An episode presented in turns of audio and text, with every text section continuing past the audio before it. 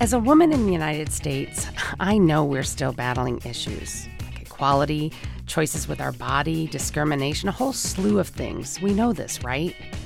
But when I think of and hear stories of other women around the world and what they're going through, I truly am grateful for my life. There's been some tough times to deal with, for certain, but nothing compares to the journey of our next guest and what she's had to go through. Born and raised in Iran, escaping imprisonment or even worse because her voice was too loud. I'm excited to share the story of our next guest, Miss Negar Cooper. I'm Mary Brucker, and this is Women and What We Do.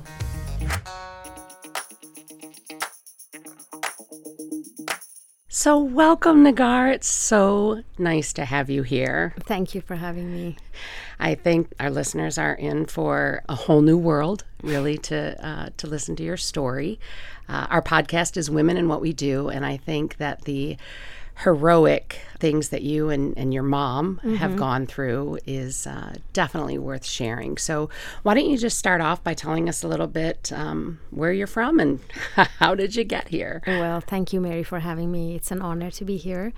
It's uh, exciting to share my story. I am from Iran, born and raised. I lived there until I was 23. And I moved from Iran, I moved to Italy to study. And destiny brought me here. That's a long story. Well, we, we might get into it.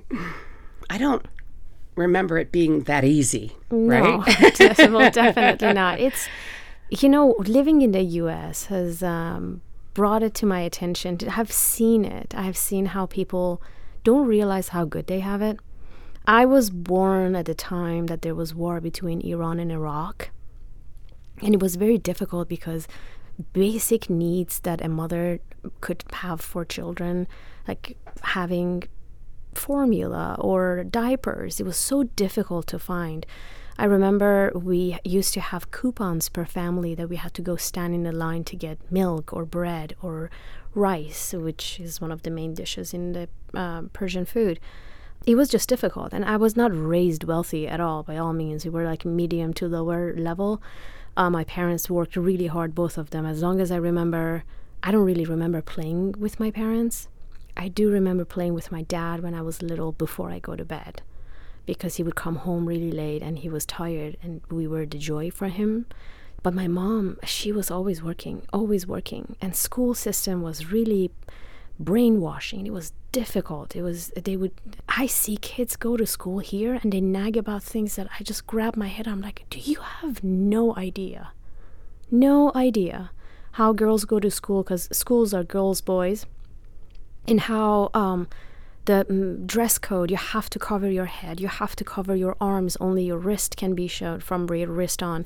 Your body should be completely covered from ankle down like it is and the only thing that women have is their face to show and because of that like the, they're always very self-conscious they generally put so much makeup on because they try to express themselves with their eyes and their facial uh, expressions in general it was difficult it was suppressing it was all in the hand of man. And what did your mom do? You said she was working all the time. What did she do? My mom studied in childhood um, development, and um, it was actually a Montessori system that she was trained during the time of Shah before the revolution, in, before 1979. That was around the time that when the revolution happened, it was the time that my father was arrested because he worked for the government and if it wasn't for the bravery of my mother, he probably would have been executed, like so many more. Um, but she was always a teacher, and uh, she taught many things, and she was also a principal. She worked in kindergarten, she worked in um, middle school, high school. These are the times that I was born, after I was born. But she, she was a powerhouse. This woman is she's a tiny little hazelnut, less than five feet, but she has like I bet six feet in the ground that we don't see. Like uh, she has the power of making things happen. Yeah. You, you said if it wasn't for my mom, my dad would have been executed. Can yeah. you explain that? Well, just a little bit, yeah, I can because I don't I don't necessarily want to get into that so much. Sure. Because it's, they both are alive Yep. and you never know. Understand. Um, I mean, I don't understand, which is crazy, but I understand why you wouldn't talk about that. eventually, I might write a book for them. Right. Oh, Good. about them, yes. So during the time of Shah, my father worked for the government, and um, when the revolution happened, no matter what you did, they would come after you, blindfold you, take you away, question you, and what did you do? And thankfully, in the place that my father worked, he had tried to resign a couple of times for his personal reasons, and that worked in his benefit eventually.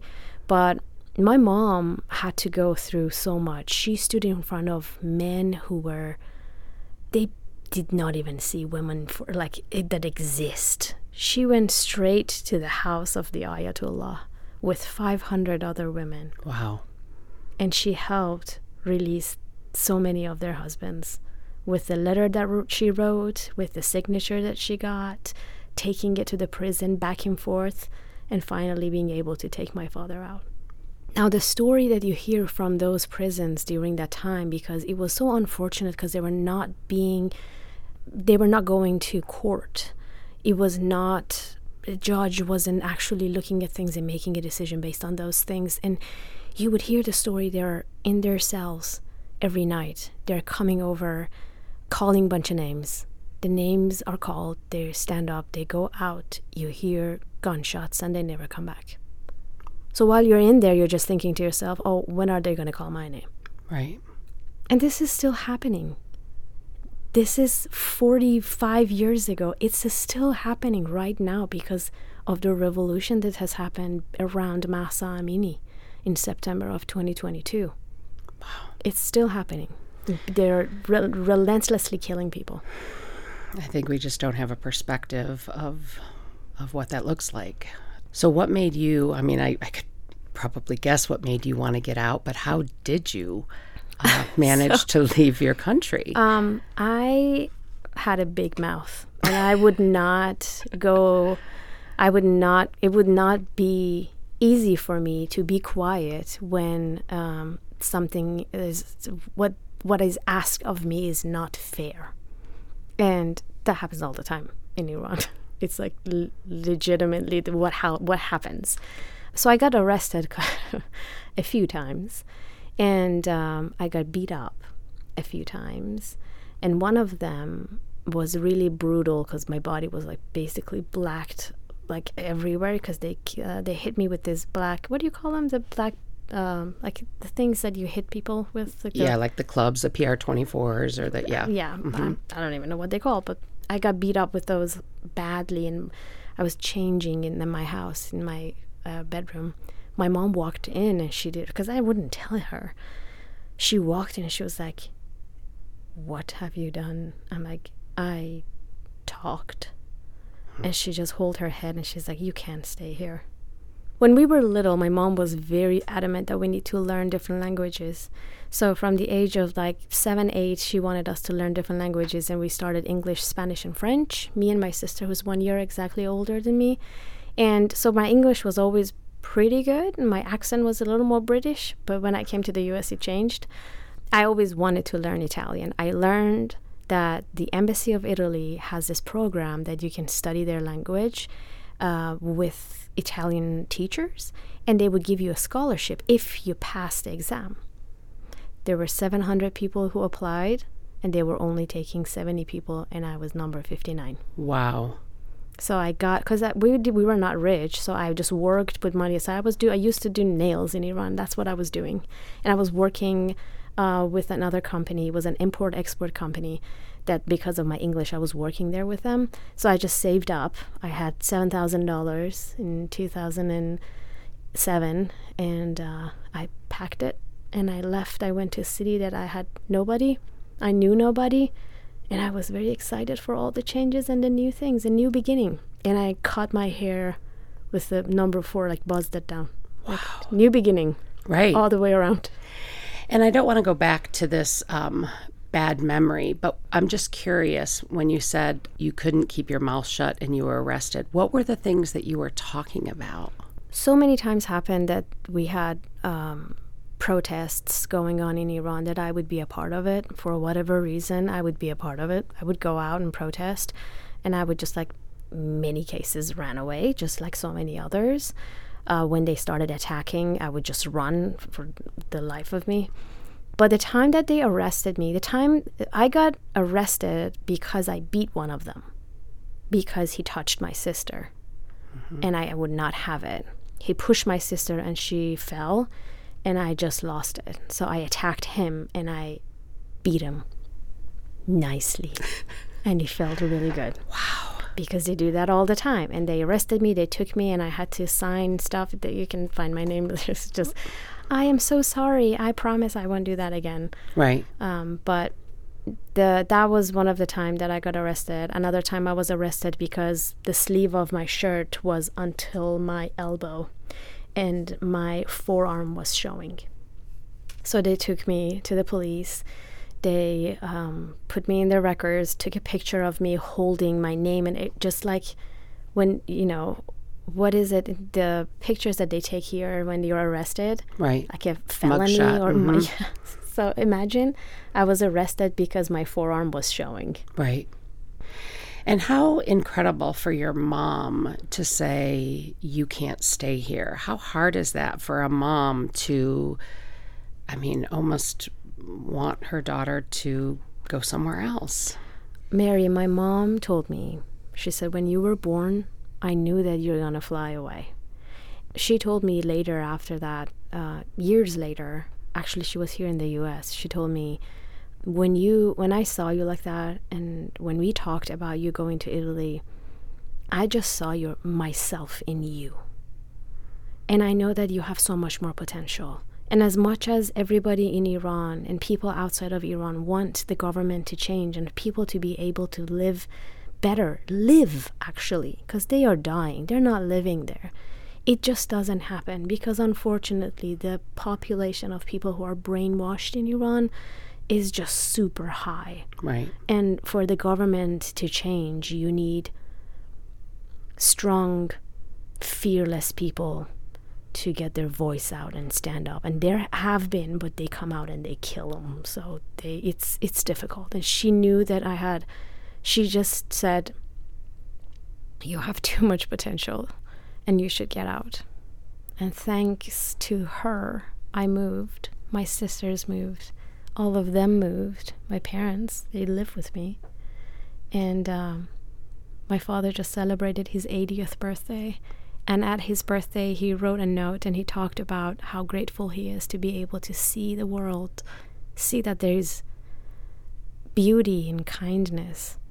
I have lived around and I have not seen kinder people than Midwestern people. Right. You go out for a walk, you see them, they smile, they are happy. For whatever reason, they're happy. They project it, and you feel good. It's such a, a, a, great perspective, I think, that we all need a reminder of is, you know, when we're having a, a bad day or a frustrated time at work or a, a, wardrobe malfunction, that at least we're not getting um, arrested or beaten or kindness that, that we all need to share with each other. So I love that perspective that we do not get enough of.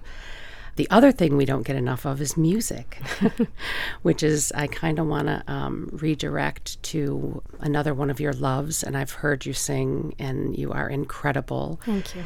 Let's talk about that. Where did that come from? When did that start? Um, my mom's family, they're all all artists. My aunt is a, my aunts both are singers. My cousin is a singer and she's in the US we all sang or played an instrument. Another thing that she really wanted us to do was choose an instrument, you have to play one.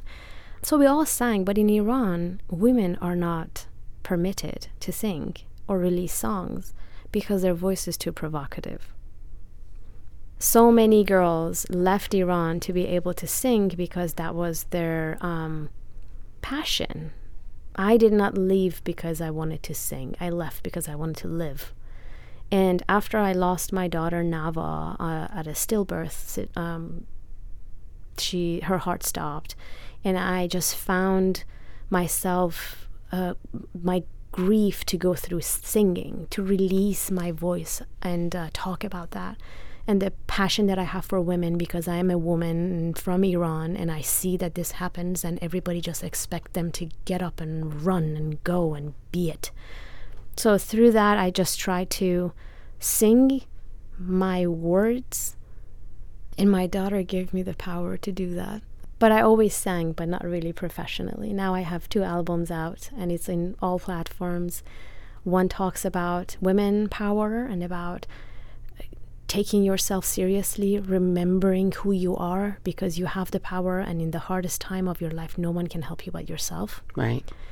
And the other I love one of the lines about looking into the mirror that your savior mm-hmm. is is really there. Yes, look in the mirror. It's you. Look at yourself. You are your own savior. Yeah. So why is it so important to put all of that into your music? I don't know. I think I find it so important to be able to be the voice of a lot of people, a lot of women in Iran. And I know how many of them don't have the platform. So I am grateful to be here, actually talk on their behalf. It's important to talk about it, and it's important to put it. What better art to put the words into, to have other people hear it. Now I have tried to translate it, and there are translations of the lyrics online as well, so you can see that many many women resonated with things that I said through this art and I'm I'm grateful to be able to have a platform to talk about that. Yeah, we're grateful too. It's amazing. Your message truly rings through. So uh, we got you to Italy. Now, how did you end up here in Toledo, Ohio? Oh, the short answer. the short answer is my former husband, okay. who is one of my best friends now. Mm-hmm. I was studying and working.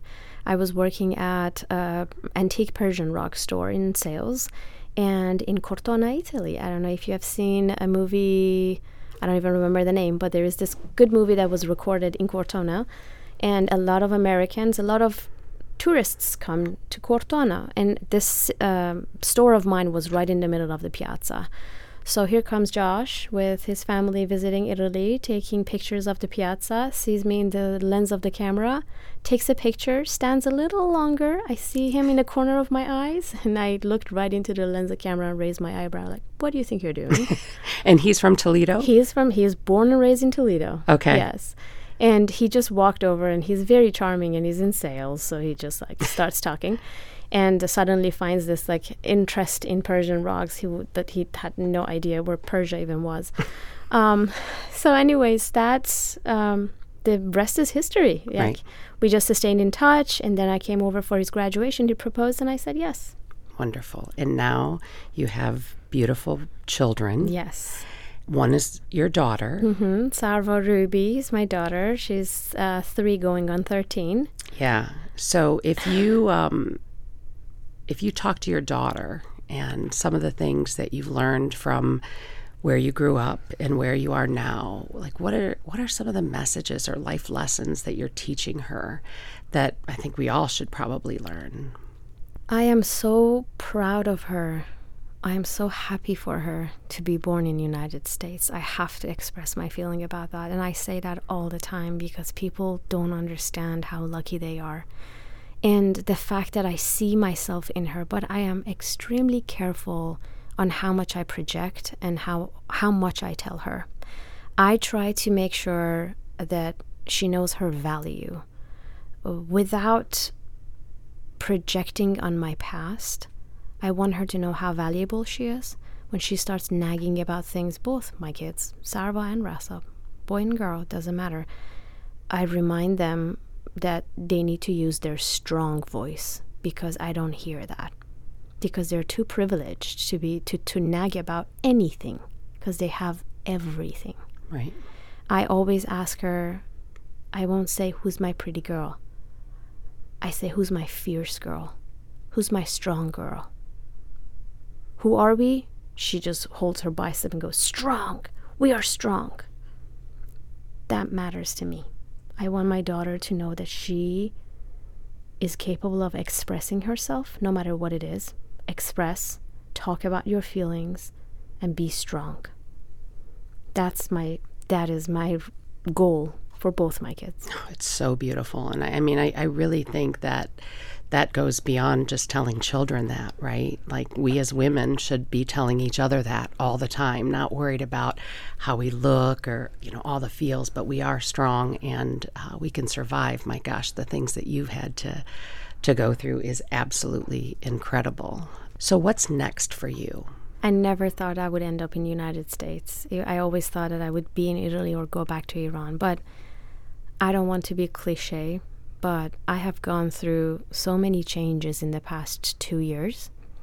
And I think the path for me is to be kind and just plug away life and enjoy it. I truly believe that life is so precious that it's not worth wasting it on any negative thought or anything that comes to you that gets your brain fly to things that doesn't need to go to. We all work really hard. This is a country that you work hard and you gain a lot. I put a little bit away, but I spend as much as I can to create amazing experiences for me and for my children. I don't have a specific path. My path is to continue in the road that I'm walking in. Be kind because I believe kindness wins no matter where you are, no matter who you are. See people and just be kind to them. And I teach that to my kids, and I think this is this will automatically put you in the right path. That's so beautiful. We don't need to know where the path takes us. Right. Just believe in yourself, in the energy around you, and whatever you believe in. It's crazy. I mean, so many times we think our path is going one way and it, it changes anyhow. So stay in the moment and, and appreciate it. And trust yourself. right. Because we're strong mm-hmm. and we're fearless. yes.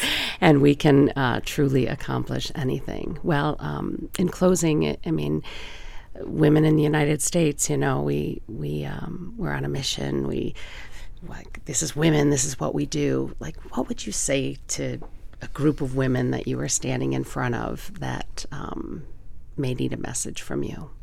I would say to women in front of me trust in yourself. Really truly believe in yourself because we all somehow suffer from imposter syndrome. Even if we loudly say oh i am this i am that. No no really truly understand who you are believe who you are and believe that you can get where you want to get because you can because nothing is literally nothing is impossible if you really truly believe in yourself and you step into it well, I can tell you, you are such an inspiration. Your story is absolutely amazing, and I'm so Thank grateful you, to have you here you. and to share it with everybody. Thank you for having me. It's an honor. I know you're on social media. I listen to you all the time. If somebody else wants to hear you or see your story, where can they find you? Um, I am on social media. I am on Instagram and TikTok and um, all the other ones. My Instagram is pretty big, and that's where I am generally uh, post mostly, and that is Negar Rain with one R because my daughter's name middle name was Rain, so it's Negar Rain, and uh, my website is uh, negarrain.com. Thank you so much for being here. Thank you for having me.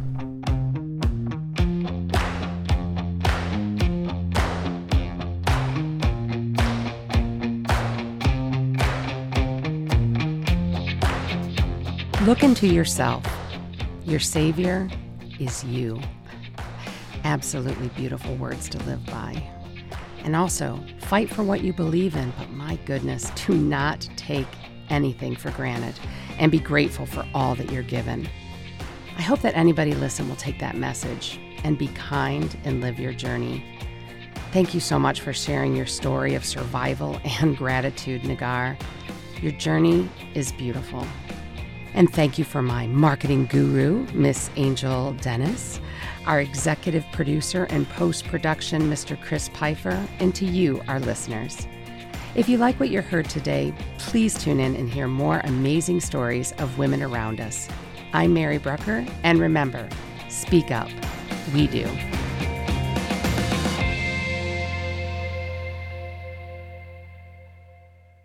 WGTE Voices Around Us. WGTE is supported in part by American Rescue Plan Act funds allocated by the City of Toledo and the Lucas County Commissioners and administered by the Arts Commission.